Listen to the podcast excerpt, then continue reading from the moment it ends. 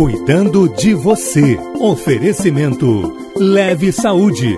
Bem-vindo a mais uma live que a gente está fazendo hoje aqui com a Leve Saúde no Instagram, arroba Band News FM Rio. Tô vendo que a galera tá começando a chegar por aqui. Sejam muito bem-vindos. Podem chamar aí a galera que quer saber falar aprender sobre saúde também, né? A gente, ao longo das últimas semanas, tem feito lives aqui com a Leve Saúde para sempre esclarecer para você alguma dúvida sobre algum tema relevante. Hoje a gente vai falar sobre a saúde após os 45 anos. Tudo que você precisa saber entre homens, mulheres, tudo que você precisa saber hoje, a gente vai contar hoje aqui, a gente vai conversar com o diretor de atenção primária à saúde, Leonardo Graver, ele que eu já tô vendo, ó, já tá aqui, já pediu para participar. Já já vou chamar ele para o bate-papo. Então, eu te convido a participar com a gente, né? Porque é um bate-papo, é uma troca, mas a gente quer saber também as suas principais dúvidas. Tenho certeza que o doutor Leonardo vai ter o maior prazer em respondê-las também. Já vou chamar ele aqui na nossa conversa, já vou aceitar aqui para a gente poder papo com ele. A gente está aguardando aqui, agora que ele chegue pra, para o nosso bate-papo. Ah, acho que agora sim. Ah, agora sim. Deixa eu me afastar aqui também para não cortar a cabeça. Prontinho. Você me ouve, doutor Leonardo? Sim, sim. Boa, boa tarde, Amanda, tudo bem? Boa tarde, tudo bem. Estava adiantando aqui o, o assunto. Seja muito bem-vindo novamente, né? A gente já. Epa!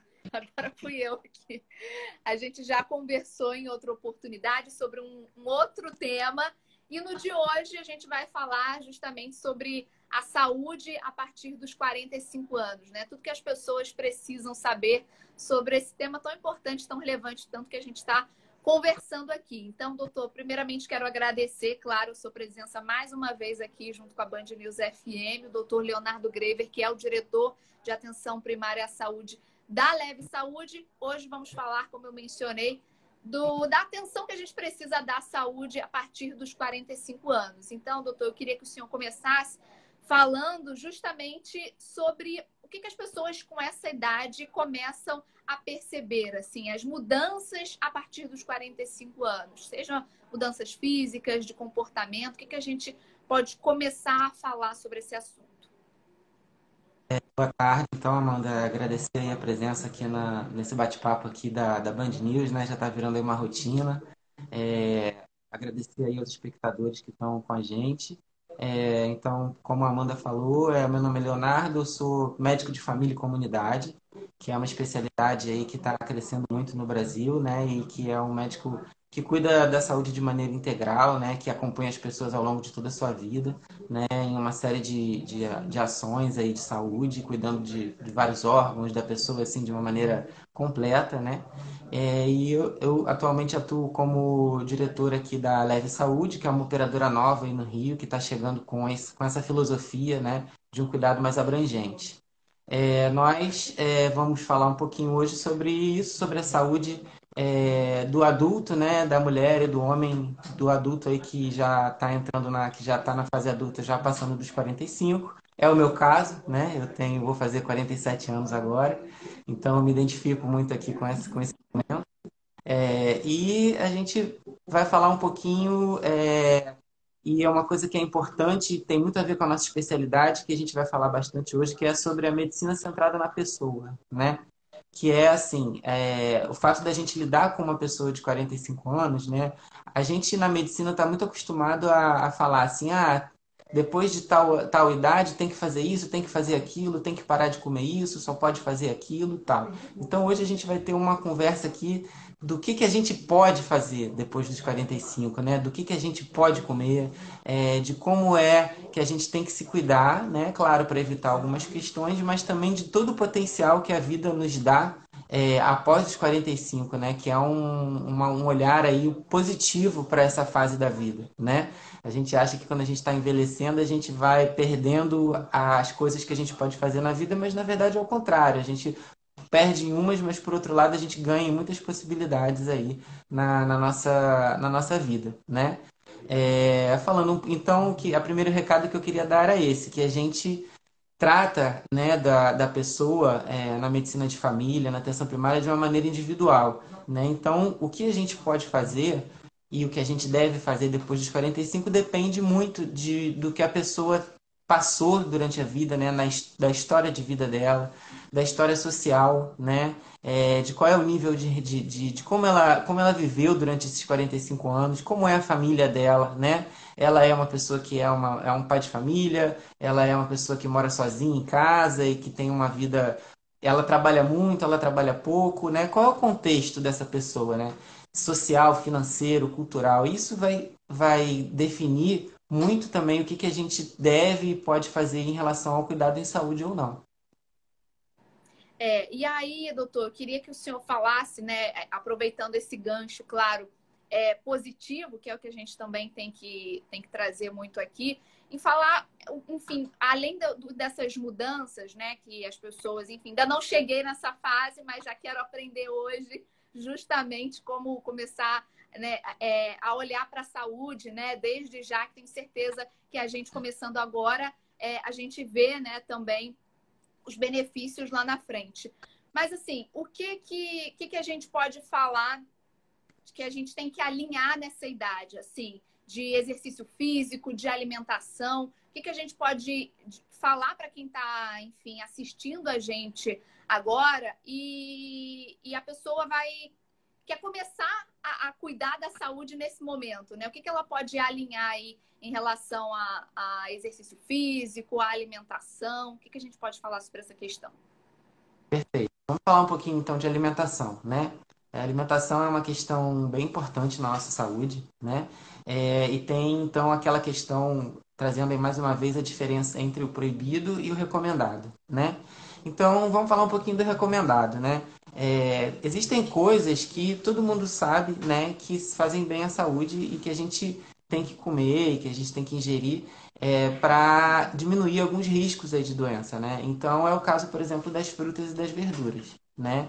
É, existe uma recomendação aí universal de que a gente precisa comer frutas e verduras pelo menos é, três vezes na semana. Então, é, isso é um hábito, o, brasileiro ele tem muito hábito de comer carboidratos, né? de comer muito arroz, feijão, é, farofa, batata, macarrão, né? E às vezes a gente esquece, né, quando a gente faz o nosso prato, da proporção que as verduras, por exemplo, devem ter num prato. Então, uma coisa legal de fazer é olhar o nosso prato né, de comida e pensar: metade desse prato tem que estar ocupado por verdura e legume. A outra metade eu posso dividir com a, geralmente a proteína, né? Que é a carne, o frango, o peixe, e é, os carboidratos, que é o arroz, é o purê de batata, o feijão, né? Aquele pratão do brasileiro, né, que é ocupado de arroz e feijão, né, e tem um, um cantinho ali para o bife e um cantinho para batata frita, aquele é um prato que ele não previne tanto risco de doenças, né, como as doenças cardiovasculares, por exemplo, que são o principal impacto aí na, na quando a gente não come tão bem. Sem contar também que alguns tipos de câncer, eles dão mais, eles têm uma incidência maior em pessoas que não comem fibras, né? Como, por exemplo, o câncer de intestino, câncer do intestino grosso, né? Que é o câncer de cólon, o câncer de próstata, o câncer de mama. Então, eu acho que é uma maneira bem, bem prática da gente olhar a nossa alimentação é essa, né? Olhar o nosso prato, ver o que, que tem no nosso prato, ver as cores também do nosso prato, né? O nosso prato não pode ser só meio amarelado, ele precisa ser verde, vermelho, é, a cor de cenoura, né? Então isso tudo tem que estar tá lá na nossa, na nossa alimentação. É, tem alguns vegetais que são especialmente importantes, assim, né? Existe uma dieta que é chamada dieta, e a gente fala dieta assim, mas é mais assim, um, existe uma alimentação, né? Não é aquela dieta escrita, que aquilo ali a gente sabe que ninguém consegue seguir a vida inteira, né? Mas é, existe uma dieta chamada dieta DASH, que é uma sigla em inglês que é para abordagem dietética para parar a, a hipertensão, né? Que é uma dieta que previne a incidência de hipertensão arterial, né? Que é a doença mais comum após os 45 anos, tá? A hipertensão arterial é a doença que, mais comum que traz mais problemas para a população nessa idade que a gente está conversando. Essa dieta ela é composta basicamente de vegetais, né? Frutas, laticínios com baixo teor de gordura, então leite desnatado, iogurte, né? é, e grãos, né? Então, aqueles grãos que a gente fala que fazem bem, né? A granola, aveia, é, linhaça, é, tudo que isso que a gente puder, se a gente puder comer esse tipo de coisa, claro que nem todo mundo pode, porque muitas vezes o preço também não é tão acessível, né? Mas em todas as faixas de econômicas tem como a gente fazer uma alimentação mais saudável, né? É, peixe, ave, né? É, preferir esses tipos de proteína em vez da carne vermelha também ajuda. É, então, numa geral aí, né, basicamente em termos de alimentação, é bem legal a gente seguir essas recomendações. Elas vão diminuir o número de doenças que a gente tem aí ao longo do, da nossa idade. E geralmente essas doenças começam nessa faixa etária que a gente está discutindo hoje aqui, que é o tema da nossa live. Eu achei bem interessante essa conjuntura que, que você colocou, para a gente ter noção né, do prato em si, porque às vezes a gente simplesmente não sabe as proporções, né? O quanto de salada. Aí o salada fica naquele cantinho, né? Separadinho ali junto com a proteína. Então, achei bem interessante a gente ter na mente que metade do nosso prato tem que ser, tem que ser de legumes, verduras. É, então, assim, é uma proporção bacana para a gente ter na mente.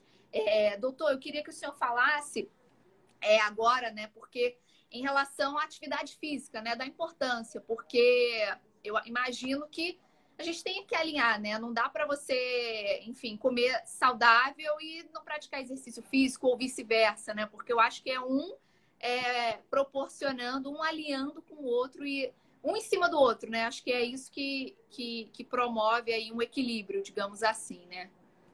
Lembrando, gente, rapidinho, que todo mundo pode participar, tá? Envie a sua pergunta aqui, a gente está num bate-papo mas a gente quer a sua participação, que está assistindo agora a gente pelo arroba Band News FM Rio. Então, tem alguma dúvida sobre esse tema? Saúde após os 45 anos? Manda para a gente que eu vou separar aqui para o doutor responder. É, essa comunicação é muito importante, né? Às vezes a gente acha que e isso é muito comum no consultório também, né? Às vezes a gente fala um monte de coisa para o paciente, né? Achando que ele está super entendendo e ele não está entendendo uma palavra do que a gente está falando.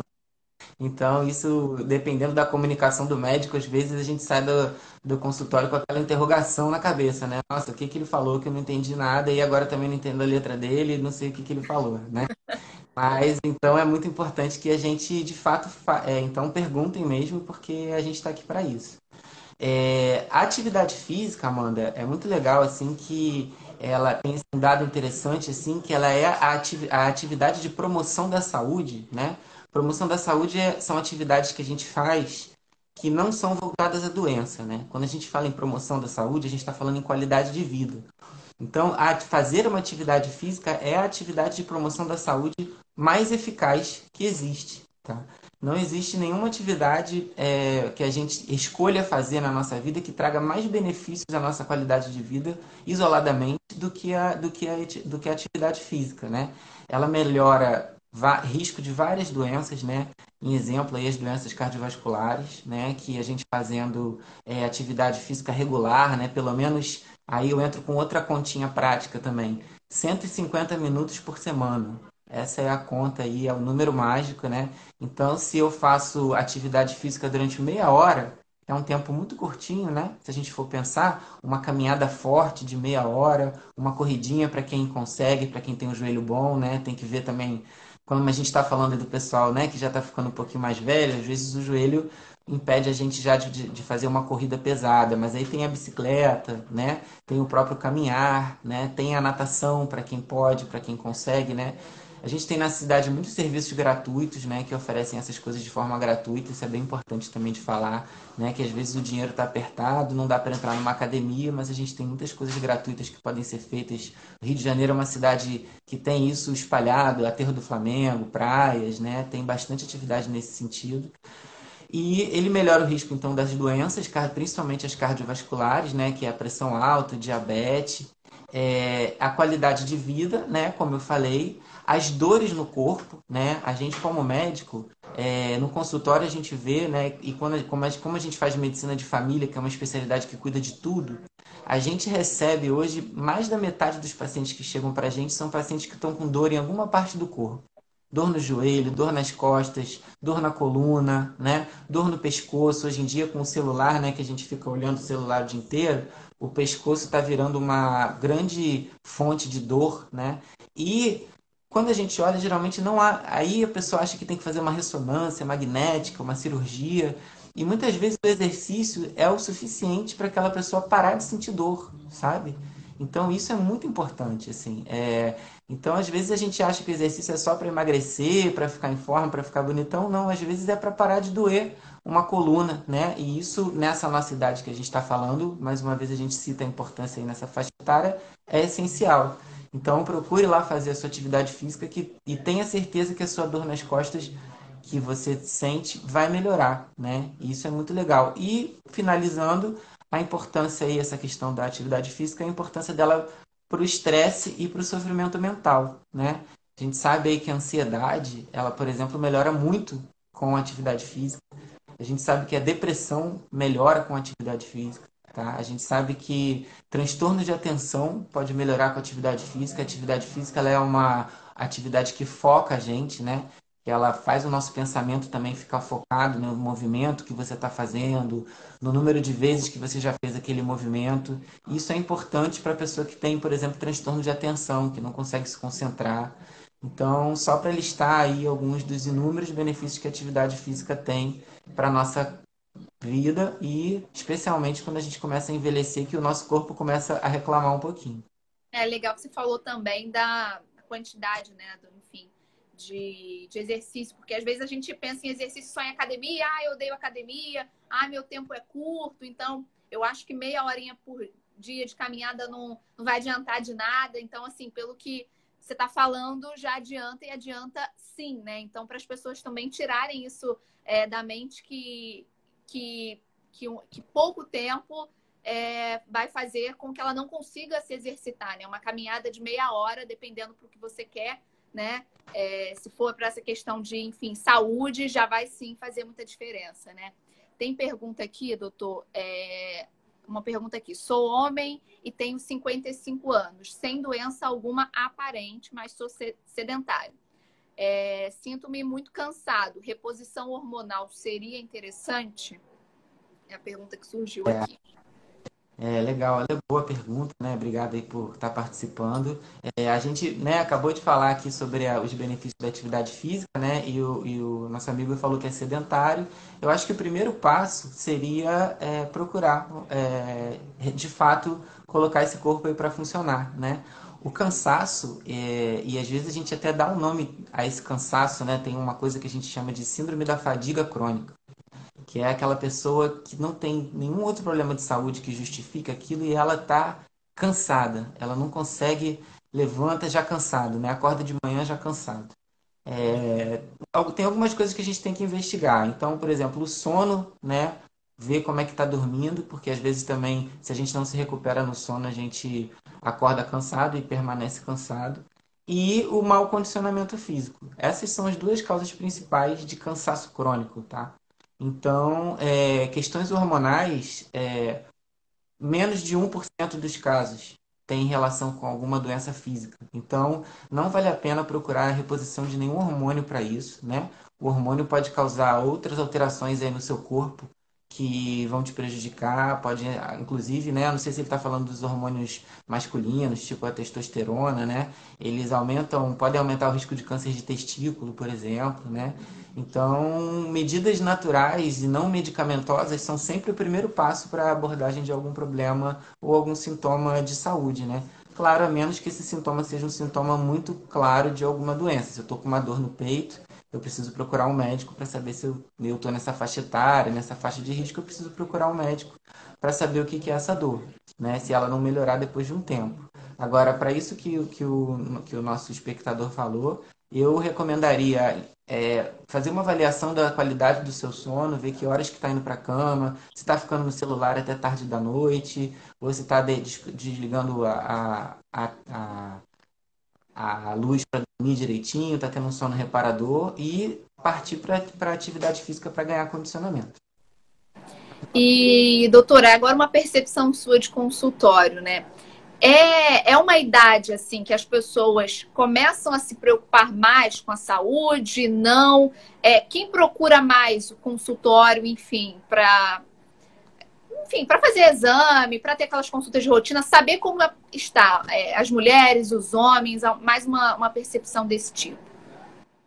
É, legal, legal essa pergunta, Amanda. Em relação à idade, de fato, né, é uma idade que as pessoas começam a, a se preocupar mais com a saúde, né? É, e geralmente de, de, uma forma assim mais preventiva, né? Preciso saber se está tudo bem e tal. É, o jovem, ele costuma procurar a gente quando ele está com um problema de fato que está incomodando ele, né? Uma, uma dor, uma, uma alteração, uma mancha na pele, alguma coisa desse tipo, né? Enquanto que já existe aquela cultura no, na pessoa com um pouco mais de idade de procurar os serviços de saúde. É, em relação ao sexo, é, a mulher ela frequenta mais os serviços de saúde, né? Ela procura mais serviços de saúde do que o homem. Agora, uma coisa interessante da gente frisar é o acesso das mulheres é, aos serviços de saúde quando relacionados, por exemplo, à raça, à orientação sexual, né? Essa mulher que frequenta mais geralmente é a mulher branca, né?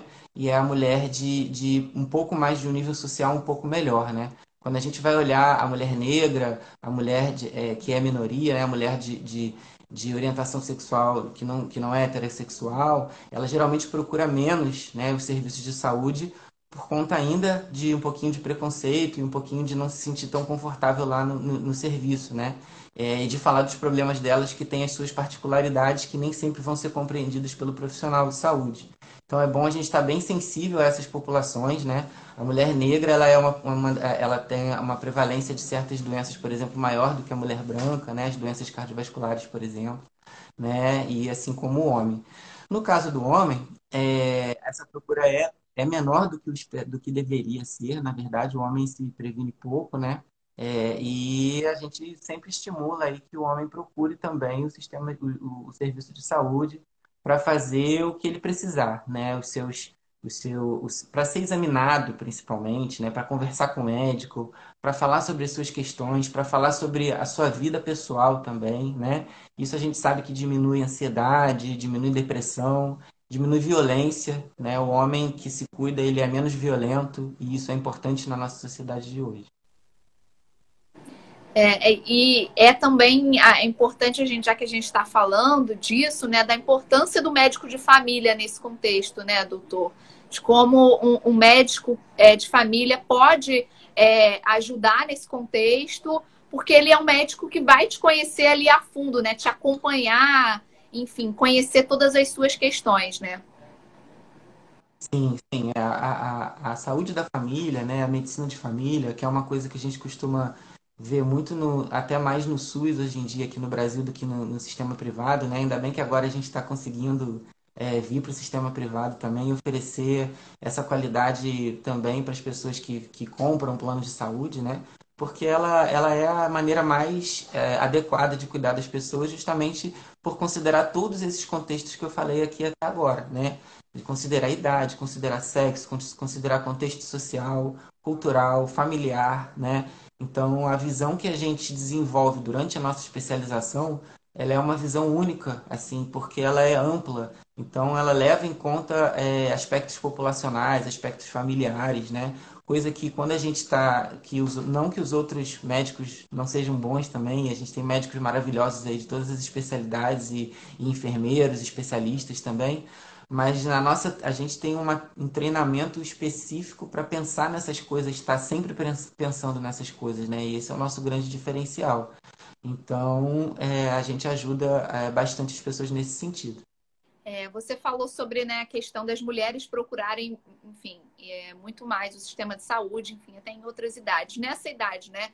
É uma idade da mulher que a mulher passa por muitas mudanças hormonais, menopausa. É, você acha que é por isso também que, enfim, as mulheres acabam procurando mais o sistema de saúde? Tem algo que marque tanto o homem, é, é se a gente pudesse mal comparar com a menopausa nessa, nessa, nesse período da vida? Olha, embora o homem não passe por aquela, aquelas alterações hormonais características da mulher, né, que é quando termina lá o funcionamento né, do seu ovário, que ele para de produzir os hormônios e tal, sabe-se que o homem também tem uma, uma fase semelhante a essa, né, que é até chamada de andropausa, né? Embora ela não seja assim tão evidente, tão relacionada à parte hormonal, o homem continua produzindo o seu hormônio, que é a testosterona, até fases avançadas aí da vida, ele passa por isso e ele passa também por uma coisa que é interessante e que marca muito a nossa saúde, que são as mudanças dos ciclos de vida, né? Que a gente costuma estudar isso também na medicina de família, né? É, a gente tem mudanças de ciclo de vida, né? Quando a gente é, desde pequeno, sei lá, a gente entrou para a escola, isso é uma mudança de ciclo de vida. Aí depois a gente casou, é uma mudança. Aí depois a gente teve um filho, né? Cada coisa dessa mexe muito com a gente e mexe muito com a nossa saúde também. E aí o nosso filho cresceu e saiu de casa, né? E a gente tem experiência, a gente geralmente tem essa experiência na, na idade adulta para a terceira idade, né? E o homem muitas vezes ele sente muito essa questão da, da, da mudança da, da conformação da sua família, às vezes uma sensação um pouco de depressão, né? É, porque já está tudo resolvido. E por outro lado o estresse tá, às vezes de, de, né, de, de ter aquela questão cultural ainda do homem ser um pouco embora hoje isso tenha caído muito por terra assim a questão do da sustentar hoje quem sustenta a família é todo mundo e tem mulheres aí que sustentam a família sozinhos também sozinhas também né? Então isso caiu um pouco. Mas essas fases do, da vida elas afetam mais a saúde até a gente do que a parte hormonal entendeu? Isso vale tanto para o homem quanto para a mulher né? A mulher ela também mas a mulher ela de fato tem uma questão biológica aí mais marcada do que o homem né é, no caso da mulher, é, o que, que, é muito comum, né? É a questão da menopausa mesmo, né? Quando para aí a produção dos hormônios sexuais femininos, é, que tem sintomas, né? Que a mulher ela pode procurar tratamento para amenizar esses sintomas, né? Ela pode repor hormônio, né? Uma questão importante é que a mulher, depois que ela entra na menopausa, ela, a, o risco cardiovascular dela aumenta. Ela passa a ter um risco cardíaco, por exemplo, de infarto, de AVC, semelhante ao homem, né? Quando ela pode repor hormônio protege, por exemplo, esse risco, mas não é toda mulher que pode, existem algumas contraindicações, né? Mulher que tem que já é hipertensa, por exemplo, que é diabética, ela não é aconselhável que ela reponha o, o, o hormônio, porque tem outras, outras questões vasculares associadas aí à reposição. Mas é, é importante que a gente tenha contato com o serviço de saúde, né? E isso traz um outra, uma outra questão para a gente importante, que é o acesso, né? A gente precisa facilitar o acesso das pessoas aos serviços de saúde, né? Então, é, é, é, curioso, eu acho que eu já comentei até isso aqui na outra live, mas a gente, aqui na Leve, por exemplo, na Leve Operadora, todo paciente que entra no plano, a gente chama para uma consulta. Ah, mas eu tá tudo bem, eu só queria fazer um plano de saúde. Não, mas você precisa, eu quero te conhecer, né? Eu quero te acompanhar, eu quero prevenir que você tenha problema, né? Em vez de ficar internando você no hospital quando você precisar. É, porque aí já vai estar tá avançada a questão, né? Então a gente está com a gente tá com dificuldade de ver os nossos pacientes, né? E é curioso isso, como a cultura da, do cuidado em saúde ainda está um pouquinho atrofiada nessa, nessa população, principalmente na população que está fazendo esse nosso plano, por exemplo. Então, um recado aí, né, até para as pessoas que estiverem usando o nosso plano, venham se consultar com os nossos médicos, são médicos de família, são essas pessoas que têm essa visão sobre a saúde bem ampla e podem, e podem já fazer um plano aí de cuidado para essa idade avançada, né, que, que dessa idade acima de 45, que é a grande maioria da nossa população. É, tem comentário ó, do João Marcelo falando que está com 49 anos, que a live está sendo bastante importante para ele com essas informações. Bem bacana. Tem pergunta, doutor, da Renata Gonçalves. Ela fala aqui: quem tem nódulos também pode fazer reposição hormonal? É, depende do nódulo. É, então é interessante que a pessoa que tem esse diagnóstico converse com o seu médico, tá? Nem todo nódulo, ela deve estar falando de nódulos de mama, né? É, a boa parte dos nódulos de mama é um nódulo que é chamado de fibroadenoma, é um, como se fosse um, um carocinho, uma verruga lá dentro da mama que não vai mudar, que não vai crescer, que vai ficar sempre daquele jeito. É, mas a gente precisa saber qual é o tipo para saber se pode ou não. Então é interessante que ela venha no médico, pode ser o médico de família, que ele sabe, é, ele já ele estudou isso e ele sabe definir aí junto com você. Se ele precisar de ajuda, ele vai te encaminhar aí para um ginecologista ou para um mastologista, mas na maioria dos casos a gente mesmo consegue definir junto com você se vale a pena ou não você fazer a reposição hormonal.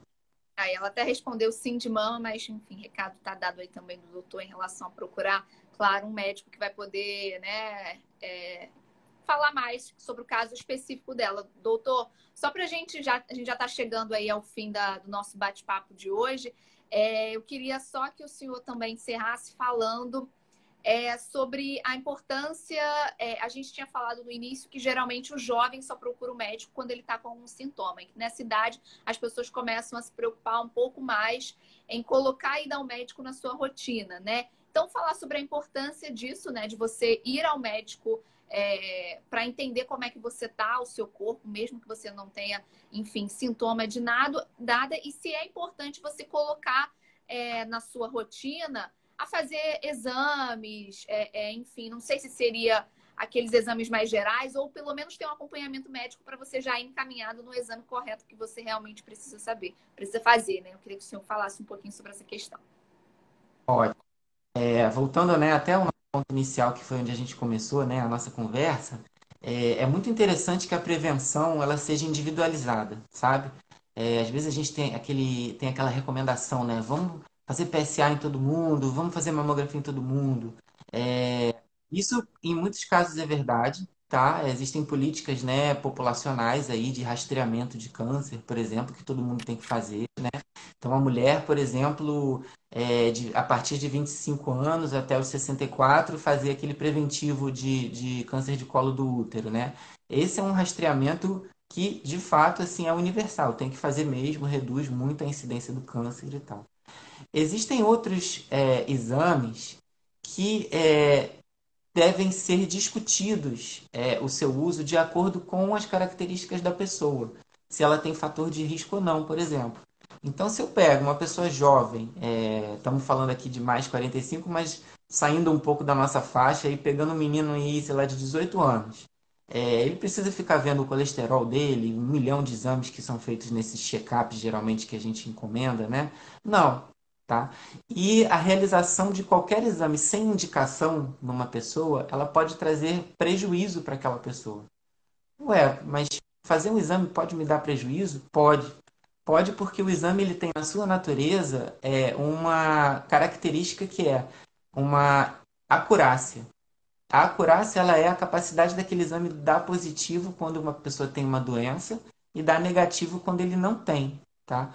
A acurácia dos exames ela é 99%. Ela não é 100%. Então, eu posso ter sim um falso resultado de um exame.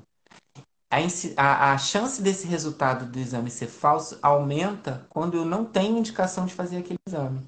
Né? Essa é um raciocínio um pouquinho difícil de entender, mas é, ele precisa ser explicado para as pessoas pararem de achar que fazer um milhão de exames é o melhor cuidado em saúde que a gente pode ter.